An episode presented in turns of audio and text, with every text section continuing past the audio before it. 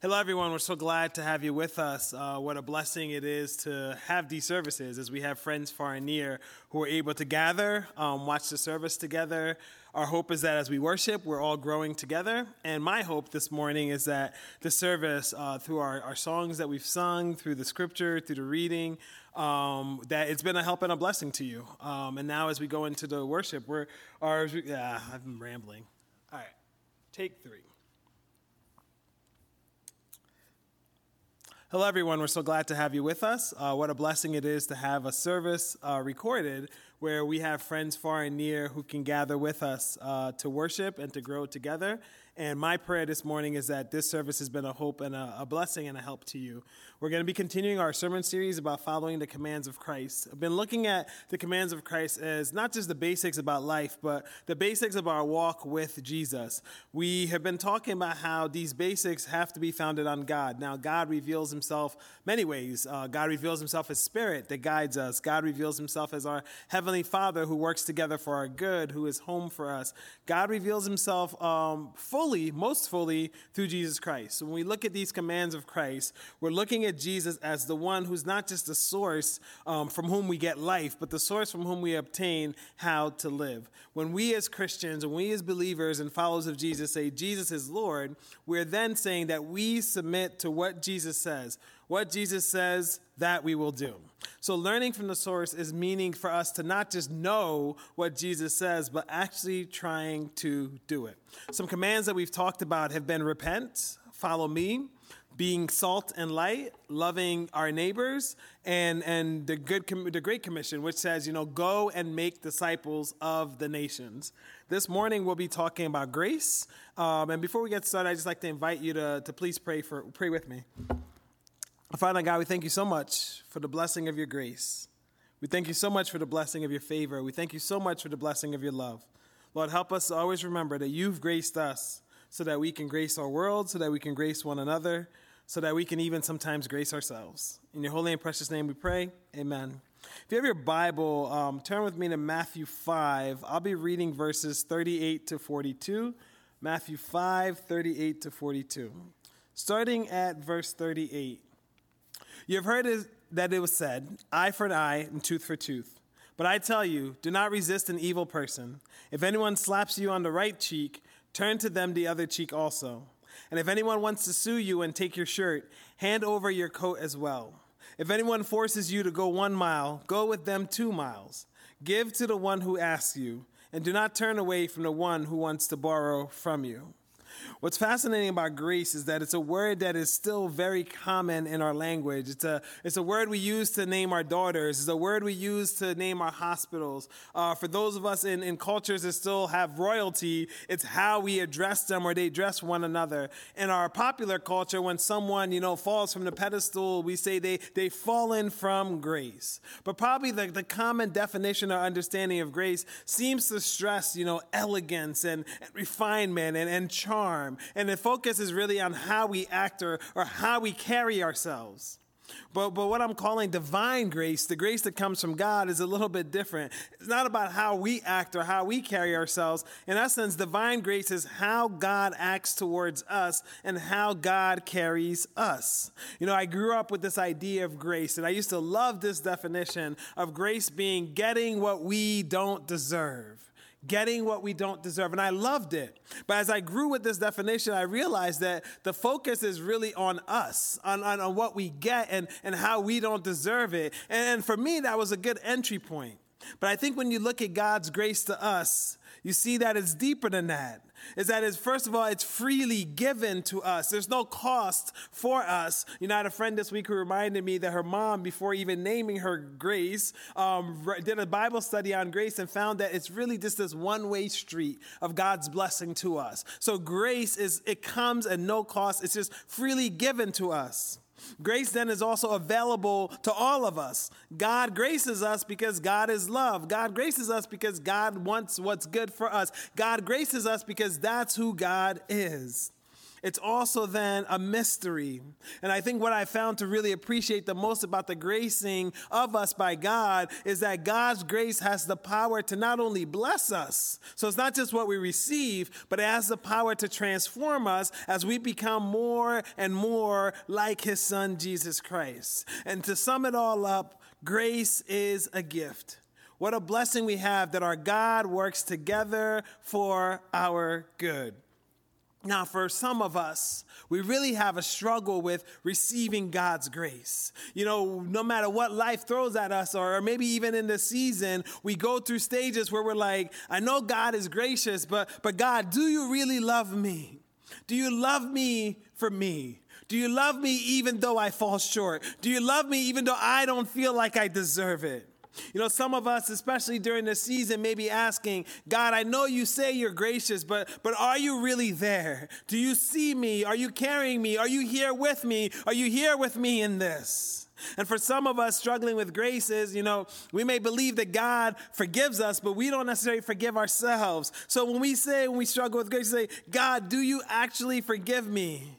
Or God, am I willing to forgive myself and grace myself and accept that your forgiveness is good? So I think there is this struggle with God's grace, but I think the only answer that I found is that we need to take those struggles to God and remember that grace is an everyday invitation to love and to trust God. So it's not just as God loved me, it's God, today I will choose to believe in your love. It's not just God, are you there? It's today, God, I will believe that you're here with me, carrying me. It's not just, oh, God forgives. It's like, God, in this moment, though I've fallen short, I will trust in your forgiveness. So for some of us, that's the struggle is, is receiving God's grace. Personally, I think I found that while receiving God's grace can be hard, what's really hard for me is knowing that God graces me, that God graces us so that we can grace one another. God's gift to us isn't just so we can take it and feel good about ourselves and say, Yes, God loves me. Yes, God graces me. No, God graces us so that we can then take that grace, live on those experiences, and go out and love and grace one another.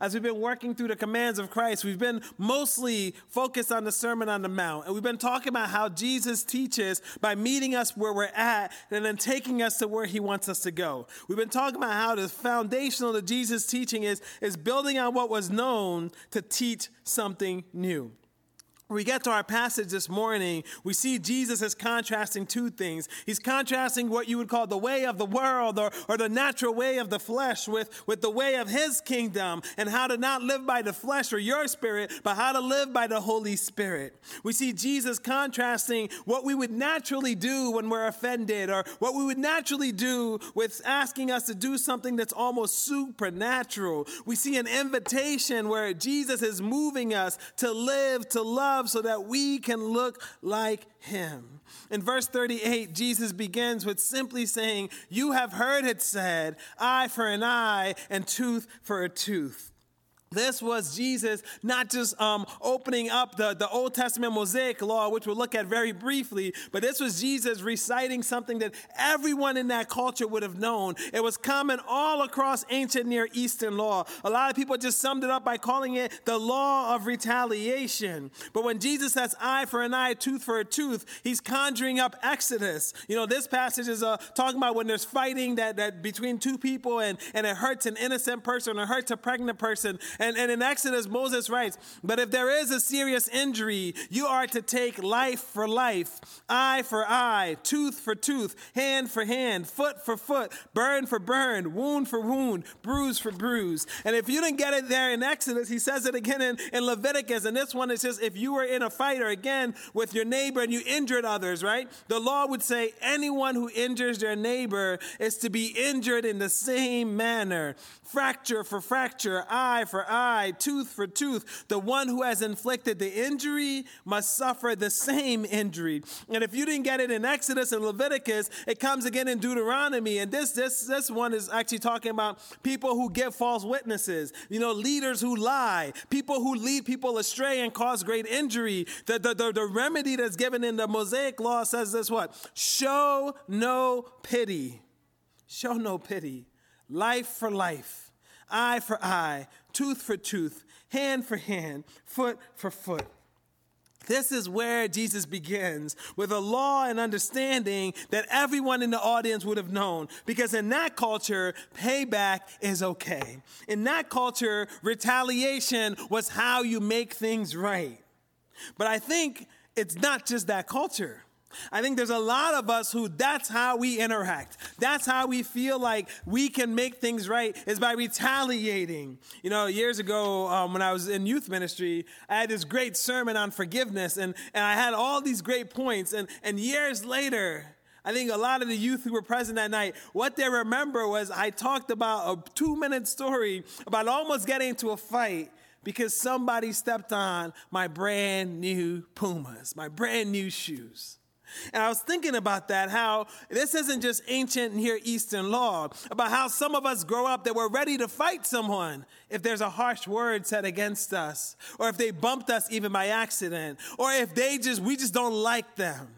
We are still then grow into adults who are ready to so easy ball up our fist, or maybe in our culture, type on our keyboard, when I think our God asks us to not ball up our fists, but to actually open our hands and to reach out to one another. So this isn't just an ancient Near Eastern law. This is a human natural understanding that retaliation is the way to go. So that's where Jesus starts. You've heard it said, eye for an eye, tooth for a tooth. You may believe in retaliation. You may believe in payback but what is the way of Jesus? And then he gets a little bit radical. But I tell you, do not resist an evil person. If anyone slaps you on the right cheek, turn to them the other cheek also. But I tell you is important because that gets to the heart of what we've been saying in these commands of Jesus. Jesus starts off by saying, This is what you've heard. This is what Moses has said. This is what the wisdom of the ancient Near Eastern has told you. This is what your human nature, your natural instinct will tell you. Fight, get ready to retaliate. But I tell you, and that's important to all of us who call ourselves Christians or Jesus followers because what Jesus is telling us must be what we submit to. If Jesus is our Lord, what he tells us is what we will do. Remember a couple weeks ago when we talked about Peter and Jesus saying, you know, throw the nets into the sea. And Peter has all these excuses that he can make, but he basically, in essence, says, is a because you say so, I will do. And that's the same thing we hear here again. Before Jesus gets radical, we have to understand that because he says so, because he is Lord, this is how we are to live. And Jesus uses a little bit of hyperbole here. You know, I think the English actually betrays us. Because if you just read verse 39, the first half, it says, But I tell you, do not resist an evil person. And a lot of us will say, like, no, no, no, no, no, no. I am the resistance. You know, if someone's doing evil, I'm ready to fight them and fight that evil. The English betrays us. Resist is the best word we could come up with. But in the Greek, it actually gets to the heart of what Jesus is saying. And the heart is not, it's not, oh, do not resist them. No, the heart is do not make them an enemy. Even people who do evil, even people who are not living right, even people who are causing great harm, do not make them an enemy. Do not make them the opposition. You can fight the evil, but you can't make people your enemy. Jesus calls us to, to, to, to look and live by his law, yes. But when he says, do not resist an evil person, it's a call to say, do not make people who are evil so apart from you. Do not push them so far away that you lose their humanity. Do not forget that I love them too.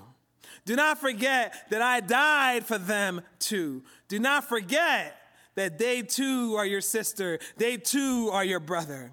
So if we're not to resist or, or not to make him an enemy, what are we to do? I think we are to choose grace. Jesus talks about, you know, if someone slaps you on the right cheek, in that culture, that was not just fighting words, but that was some believe the greatest offense. And if you were left handed, you would backhand someone, and that would do then be the greatest offense. So, why does Jesus say, take this great offense and then turn your other cheek so they can offend you again? Jesus is asking us to choose grace not abuse. I think that's important for us to say. Jesus isn't saying if someone keeps hurting you, just stand there and keep being hurt. No, Jesus is saying, be bold with your grace. And that boldness involves exposing evil. If someone's willing to do something to hurt you, you need to speak up and expose it. You need to expose that evil. But even greater than that, you must not be undone by evil. And it's not just, oh, don't fight back because then, you know, you look like the world, or, or don't fight back because then evil wins. But it's the idea that grace exposes evil. And what Jesus is proposing here is not just a passive resistance, but what Jesus is saying is if they're willing to if they're willing to hurt you, if they're willing to abuse you, I need you to be willing to speak up. I need you to be willing to give grace even to them. Because the sad reality of the world we live in is that people, sometimes people very close to us, will hurt us is that people, sometimes people very close to us, will not care for us. Is that sometimes we're hurt so deeply that all we can dream of is the day we get payback. Or sometimes, even though we're Christian, we'll, we'll, we'll make it want to be karma, right? We'll be like, oh, karma, you'll get. Yours, what's coming. But Jesus doesn't want us living for karma. Jesus doesn't want us working for payback. Jesus wants us to give grace. Not what I say, not what I feel, but what Jesus says. Expose evil, yes, but don't make the person doing evil the enemy. Give them to God in prayer. Give them to God as you still are willing to shower love. Give them to God by gifting them grace. And then we get to verses 40 to 42. And I love these three verses because, in essence, Jesus is challenging us is that if you follow me and you belong to my kingdom, your answer will always be people over possessions. And I find it fascinating in our day and age that when we talk about, let's say, rioting or we talk about people in the streets and fighting, I find it fascinating that in 2020, we still struggle with the idea of people over possessions. And I think that's something that Jesus hits on here. In verse 40, he says, If anyone wants to sue you and take your shirt, hand over your coat as well. If anyone forces you to go one mile, go with them two miles. Give to the one who asks you. Do not turn away from the one who wants to borrow from you.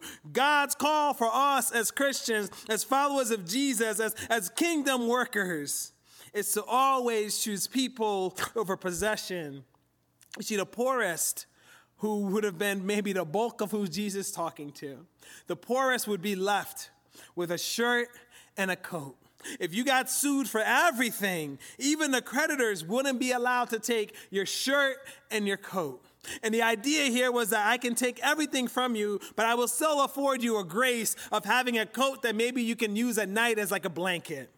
Yet Jesus is being radical. He's saying, Man, I want you to be willing to part with everything. And if they're greedy enough to ignore the law of grace that says, Keep your coat, if they're greedy enough to sue you for that, I want you to shower with them with grace and say, You know what? You want my shirt? Take my coat too. Jesus wants his followers to look at things and know that things are just things because they pass away, and that relationships matter more than things, and that people matter more than possessions. And he calls all of us be willing to part with everything you own. And that's a challenge to us in our materialistic culture, in our culture of like, I earned this, I worked so hard, now I have this. Jesus says, at any given point, I want you to be willing to part with it all. Because I don't just want you exposing greed, but I don't want you to be greedy yourself. Let nothing matter more than the people around you. Let nothing you own matter more than the people you're supposed to be loving. And then he challenges people to go the extra mile. I find it fascinating where even in our culture, we worry about, you know, making America great again. And some of us worry about, well, when was America ever great? You know, I worry about how in our culture we talk about losing our country. And I worry about when, when was this ever our country? I worry about how in our culture we use this language about losing things that we have or, or being taken over by all this change. You know the people Jesus were talking to? They were actually occupied. They actually lost their land. The Romans came in and not only killed and slaughtered them, but the Romans came in and took over everything. The Romans ruled every single aspect of their life. And we think sometimes our laws might be overbearing or it limits our freedom. If you want to know the loss of freedom, study the people Jesus is talking to. They had no freedom. And in the midst of all this, being occupied people with a foreign army at the beckons call, working for that foreign army, having no real freedom. These soldiers could walk up to you, doesn't matter what you're doing, doesn't matter who you are. They can look at you and say, hey, my gear is too heavy and you would be compelled to walk a mile carrying their gear.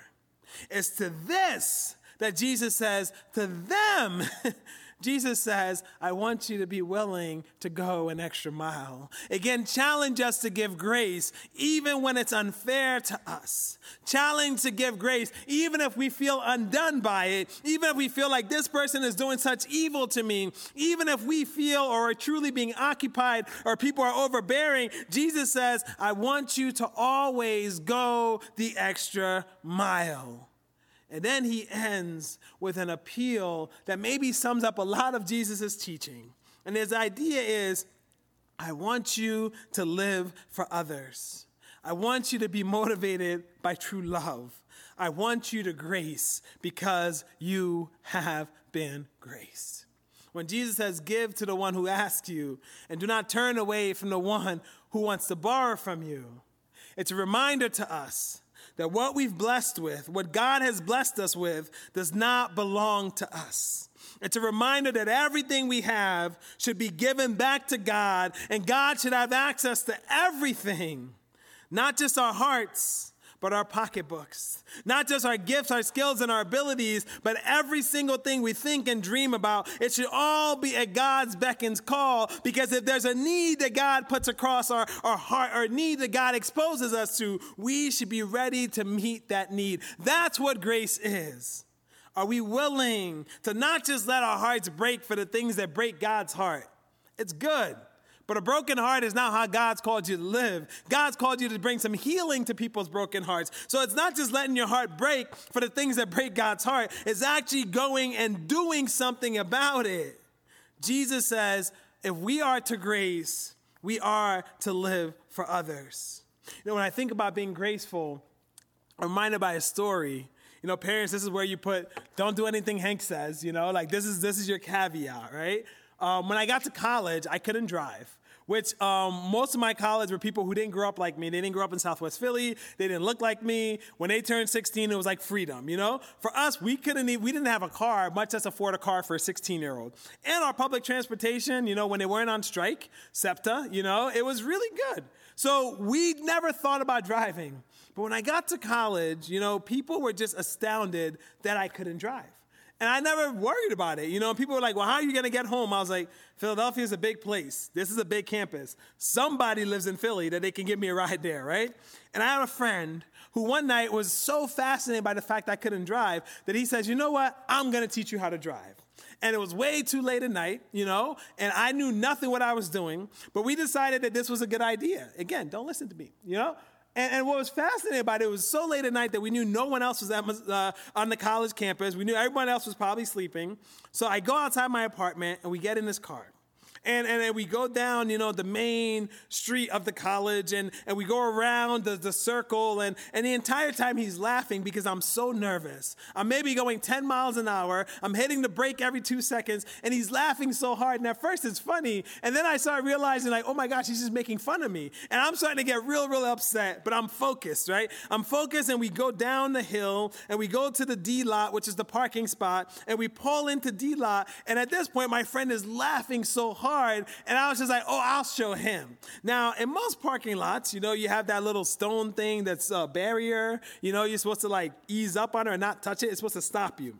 Now, I get this brilliant idea that, like, oh my gosh, I made it. He's laughing so much. I'm going to slam on the brake and he's going to go flying. Again, don't listen to me. But that was my idea.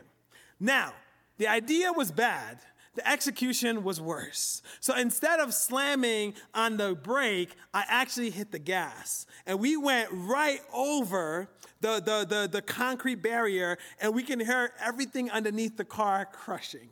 And I remember looking at each other and saying, Oh my goodness, this is not good. But after that moment of this is not good, I don't know if I've ever experienced more grace from a person in my life. I remember my friend who had been laughing at me the whole time, switching after the accident and looking at me and saying, Are you okay? And my mind was thinking, No, I'm not okay. How much do I owe you for this damage I've just done? I remember my friend saying, No, no, no, no, no. The car can be fixed. Are you okay? I, I hold on to that story because it reminds me of grace. My friend didn't have to worry about me he could have made it about his car, his possession. Yet he chose to freely grace me. My friend made it available right away. It wasn't just like, okay, after you pay back my car, you will be okay. And I was blessed and I was transformed because for the first time in my life, I met someone my age who actually valued person over possession. It's not something that's common for us as 18, 19 year olds sometimes. But lastly, I was gifted by his grace. And years later now, I get to tell this story to not only to tell you not to drive without a license or not to slam on your brake to try to make people go further, but to remind us that all of us have the ability to grace one another. We're so quick to talk about how our world is broken and ostracized and fighting and no one gets along and being sick of it all. But the reminder from us to Jesus is be graceful. The reminder to all of us is I have graced you so that you can grace your world. So I want to challenge all of us to take a step back this week and to realize that if the world is ostracized, your job is to bring peace. And if the world is broken, your job is to help bring healing. That if people are separated, it's your job to build a bridge and bring them together. Be graceful, for your Father has been graceful to you. Amen. God bless you all. Do you think it cut off. No, oh.